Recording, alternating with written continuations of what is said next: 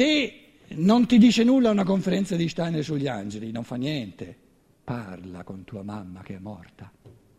Parla con tuo padre che è morto. Parla col tuo amico che è morto.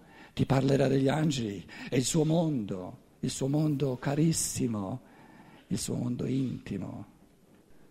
Vivere dopo la morte significa entrare sempre più scientificamente, sempre più amorevolmente nel mondo degli angeli. E se no, che si fa dopo la morte? Mica si mangiano spaghetti o, o lasagne.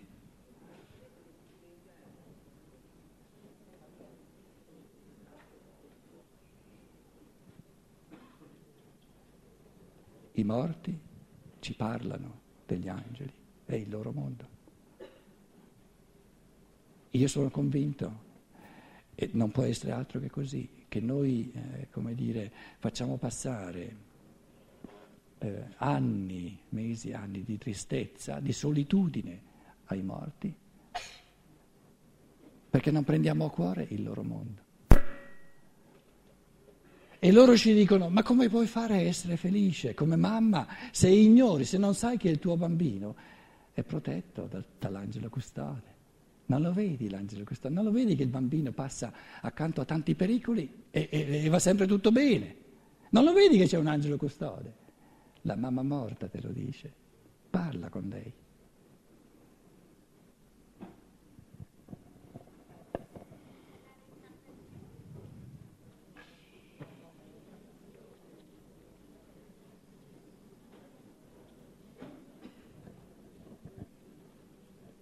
Gli angeli Adesso proviamo, provo a fare una, un piccolo colloquio, una prima lezione sugli angeli, quale ce la fa il morto, il, il defunto, il trapassato. Allora il, il morto, la mamma, la mamma cara, no? che adesso vive con gli angeli, intendo la cosa in un modo assolutamente scientifico altrimenti non ne parlerei. Poi ognuno di voi ne può fare quello che vuole. Per me la cosa è assolutamente scientifica. La mamma, eh, che è morta, non è che ti dice, ma non, non cominciare con i troni, i cherubini, i serafini, non cominciare con le potestà, le virtù e le dominazioni. Quelle eh, anch'io comincio, so, comincio a sapere che ci sono, ma ci capisco un po'. Comincia con l'angelo, con l'arcangelo perché la realtà del popolo, delle comunità ci sei dentro, e col principato, scrivo anziché principato, spirito del, del tempo. Questi sono i tre che ti sono più vicini. Comincia con questi. Allora, vediamo questa, questa, conversazione, questa prima lezione di angelologia che la mamma morta mi fa. E mi dice, tu mi chiedi cos'è un angelo? Io prima, mentre vivevo, ci ho creduto che ci, sono gli angeli, ma mai mi sono preoccupata di, di avere una conoscenza scientifica degli angeli, distinguere dagli arcangeli. Adesso, dopo morte, devo dirti, cara figlia, caro figlio che sei ancora sulla terra, devo dirti che una delle prime cose che ho dovuto imparare dopo la morte è che mi si presentano certi esseri di luce io pensavo che fosse un arcangelo, no, no, no, mi dice no, no, io sono un angelo, non sono un arcangelo. Ho, do, ho dovuto cominciare a distinguere tra angeli, arcangeli e spiriti del tempo. Arcangeli, spiriti di popolo, spiriti di popolo e angelo, spirito dell'individuo, spirito dell'individuo. Quindi una delle prime cose che io da morto ho dovuto cominciare a imparare a distinguere tra angeli che reggono l'evoluzione dell'individuo angeli che reggono l'evoluzione dei popoli e angeli che reggono l'evoluzione di epoche, di spiriti del tempo. Allora io chiedo alla mamma morta, dimmi cos'è un angelo, cosa fa l'angelo? E la mamma morta dice, tu nella vita hai l'esperienza di un essere angelico, di un uomo, di un essere umano che è come un custode, un essere custode di un altro essere umano, sì? L'adulto nei confronti del bambino L'adulto, papà e mamma per esempio, l'adulto nei confronti del bambino fa da custode, perché il bambino non vede i pericoli, non sa che cosa lo danneggia, eccetera. No? L'adulto ha un, un, un, raggio di coscienza molto più vasto e fa da custode in un certo senso no? per il bambino.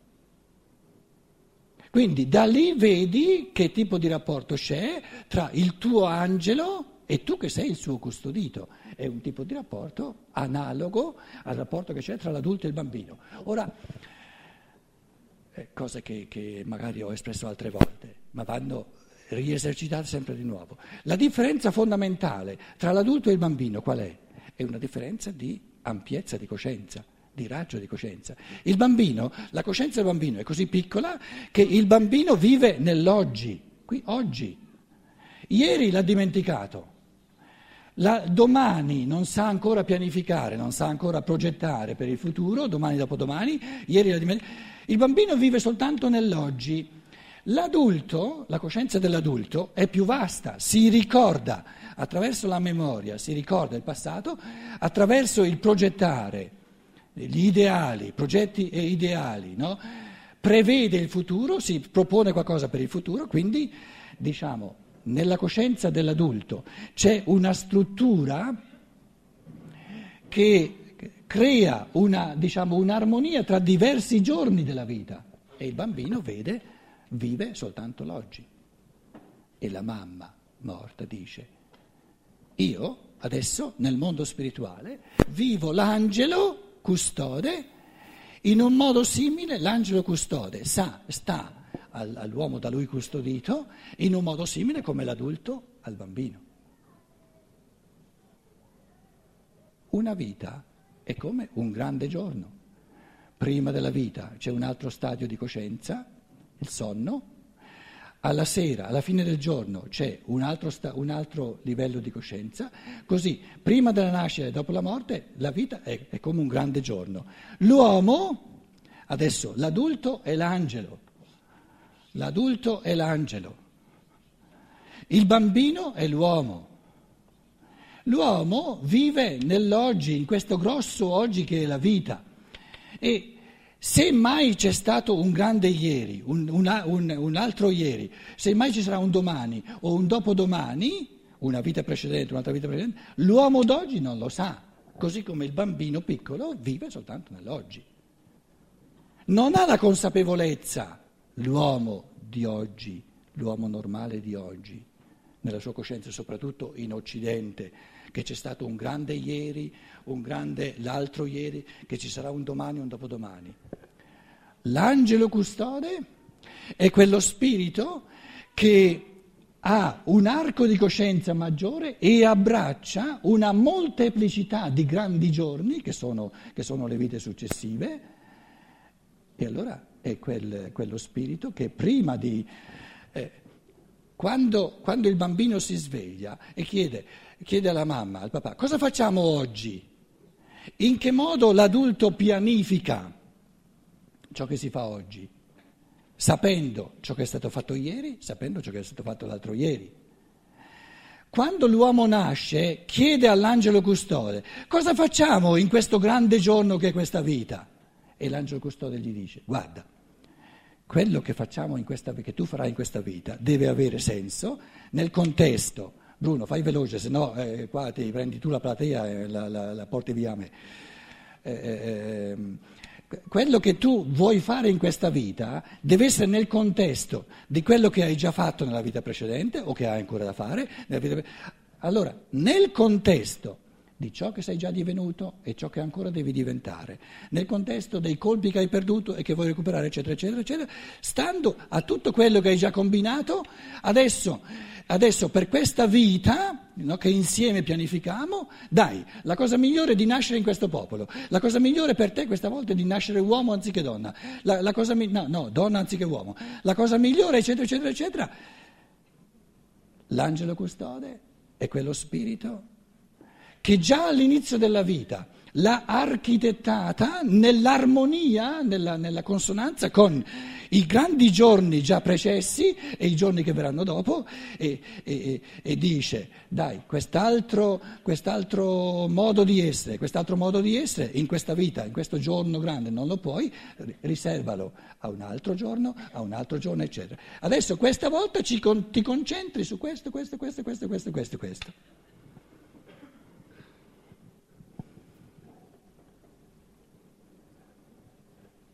L'angelo custode vede la mia evoluzione come individuo singolo da una prospettiva più grande, più alta, la vede nel contesto, vede questa vita mia in un contesto che io con la mia coscienza piccola non riesco a vedere, la vede nel contesto di millenni già passati e di millenni futuri. Per chi sente queste cose per la prima volta, naturalmente sono sono, sono cose che io dico, ognuno prende posizione col suo pensiero. Se volete un minimo di, di aiuto, se, se, voi mi chiedete ma, ma rendimi almeno un minimo di plausibile quello che stai dicendo, allora io vi dico, ma non è, che, non è che, ve lo posso provare che ogni essere umano ha a disposizione una molteplicità, non dico infinita, ma una molteplicità, non soltanto una vita sola. No? Non lo si può dimostrare, così che non si, non si, può, non si può, dimostrare che gli spaghetti sono buoni, li devi mangiare, capito? Eh, le realtà non si possono dimostrare, bisogna esperirle. No? Però è una riflessione che può aiutare in una cultura che spontaneamente fa come se l'uomo vivesse una volta sola, che è altrettanto, altrettanto logico quanto pensare che nella vita c'è un giorno solo è la stessissima cosa. Provate voi a, a spiegare la giornata di oggi, non c'è stato mai giorni prima, non ci sarà nessun giorno dopo, volete spiegare tutto soltanto con oggi. Assurdo. Ma questa assurdità noi ce l'abbiamo endemica nella nostra cultura che ha perso di vista la realtà delle ripetute vite terrene. Noi immaginiamo assurdamente che una vita possa spiegarsi senza che abbia avuto un ieri, un, un, l'altro ieri, senza che ci sia un domani o un dopodomani. E tutte le assurdità, no? tutti i controsensi per cui gli scettici si arrabbiano, la, la, maggior parte è stata fuori dal fatto che noi abbiamo, abbiamo fatto l'ipotesi di fondo, senza neanche accorgerci che l'abbiamo fatta, che l'uomo vive una volta sola. Stavo dicendo, se vuoi un, non una prova, ma un piccolo aiuto di plausibilità, rifletti se sei una persona religiosa per esempio, no? sei convinto che la forza originaria del creatore dell'uomo è l'amore, allora prova a chiederti se hai una mente aperta, se non hai paura no, di questa affermazione, perché se hai paura ti precludi l'accesso alla verità, no? perché la verità è o che l'uomo vive una volta sola o che vive più volte. Non può essere vero tutte e due. Però se uno parte in quarta dicendo no, può essere vero soltanto che l'uomo vive una volta sola, io gli dico ma sei dogmatico, facci piano, facci piano, non ti sei mai fatto magari pensieri più di tanto. Volevo dire, questo minimo di aiuto, di plausibilità è la riflessione che se l'amore divino, l'amore del creatore dell'uomo, avesse creato l'uomo in modo tale da mettere a disposizione di ogni uomo tutta l'evoluzione dall'inizio alla fine, allora tutti gli spiriti umani sono stati creati all'inizio, sono tutti partiti all'inizio hanno tutti fatto i percorsi, a ognuno viene data la possibilità di incarnarsi in ogni tipo di popolo, uno dopo l'altro, in ogni tipo di lingua, in ogni tipo di cultura, in ogni tipo di religione, tutti passano per questa cruna del lago del materialismo, del punto in fondo dell'evoluzione e tutti quanti hanno a disposizione tutta, tutta l'evoluzione successiva fino alla fine. In altre parole, l'alternativa alla cultura che dice l'uomo vive una volta sola dal 2000 al 2100, se tutto va benissimo, no? E l'uomo potrebbe chiedersi, ma tutti i passi, i, i, cammini culturali, tutti i cammini di coscienza che sono stati fatti prima non mi riguardano? E l'alternativa del pensiero dice fammi provare, l'altra alternativa fammela, fammela giocare, no? Cosa salta fuori se io parto dal presupposto che ogni spirito umano partecipa a tutta l'evoluzione? Con la semplice riflessione che l'amore divino, la grazia divina è molto più grande se mette a disposizione di ogni spirito umano tutta l'evoluzione. Caro Giuda, tu sei qui, sei un Giuda eh, eh, che vuole avere soldi, supponiamo, no? Ti sei impiccato con la, con la, con la cintola dei pantaloni.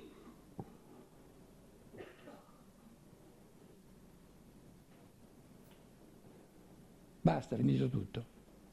No, dai, continua, continua.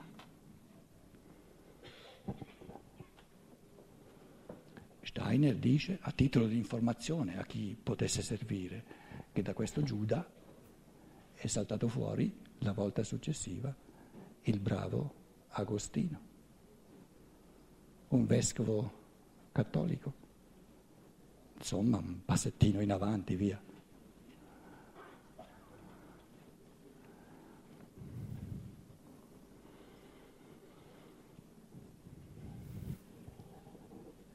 Se volete, i morti ci dicono, no? eh, l'angelo, l'angelo che è preposto all'evoluzione del singolo. Quindi parliamo di questa, di questa schiera un po' più. L'angelo aiuta il singolo a vincere sempre di più l'egoismo, la pigrizia. L'arcangelo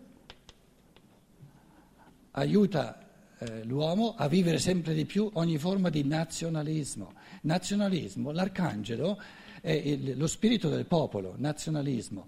Ora, il demone del popolo, che differenza c'è tra lo spirito del popolo e il demone del popolo? Lo spirito del popolo eh, ispira a ogni italiano che è membro del popolo italiano di non chiudersi in se stesso, di vedersi più bello degli altri, di voler, come dire, sfruttare tutta l'umanità a servizio del popolo italiano. L, diciamo, l'ispirazione eh, centrale dello spirito del popolo è di vincere ogni tipo di nazionalismo, ogni tipo di identificazione col biologico, ogni tipo di identificazione col proprio linguaggio quindi il, il fatto di linguaggio, la lingua, non sentirsi migliori, la mia lingua è più bella della tua, ma vedere la propria lingua nel concento di ricchezza di tutte le lingue e quindi come un contributo fra tanti a rendere diciamo, il linguaggio umano, l'espressività del logos sfumata e svariata all'infinito. E così come, come l'angelo preposto all'evoluzione dell'individuo, ci aiuta a vincere l'egoismo col pensiero, con l'evoluzione del pensiero e con l'amore, così eh, diciamo, l'arcangelo fa vincere ogni nazionalismo, ogni razzismo, perché anche le razze sono raggruppamenti dell'umanità, e va in linea, in, in, in direzione dell'umanità come organismo unico, così lo spirito del tempo Qual è l'ispirazione centrale del demone del tempo? Il materialismo. Il materialismo non è un fatto di popolo oggi. Il materialismo, le scienze naturali, materialistiche, sono un fenomeno ultra, ultra popolare, sono un fenomeno che riguarda tutta l'umanità, che va al di là dei popoli singoli. Così come l'ispirazione della controforza, del demone del nostro tempo è l'ispirazione al materialismo, così l'ispirazione tutta positiva dello spirito del tempo angelico che va insieme con l'essere del sole che è il Cristo è l'ispirazione a vincere il materialismo. Quindi la, la, la, il grande compito comune a tutti i popoli del nostro tempo il grande compito, la grande ispirazione dello spirito del tempo, comune a tutti gli uomini del nostro tempo, è di vincere questa bellissima forza, forte controforza del materialismo, creando una conoscenza scientifica dei mondi spirituali. Però questa conoscenza scientifica dei mondi spirituali, così come il nazionalismo lo può vincere soltanto l'individuo in sé, così anche il materialismo lo può vincere soltanto l'individuo dentro di sé.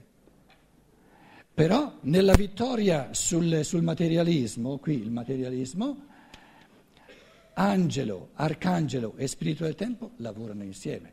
Per la vittoria sul nazionalismo, lo spirito del popolo e l'angelo lavorano insieme e l'angelo con l'aiuto dell'arcangelo, con l'aiuto dello Spirito del Tempo, manda, eh, diciamo, comunica al suo custodito tutte queste ispirazioni che gli fanno vincere ogni impulso di egoismo, ogni impulso di nazionalismo, di identificazione con una porzione dell'umanità e ogni impulso di materialismo, affrontando la realtà dello spirito. Facciamo una pausa, magari di circa 20 minuti, e poi parlo con voi.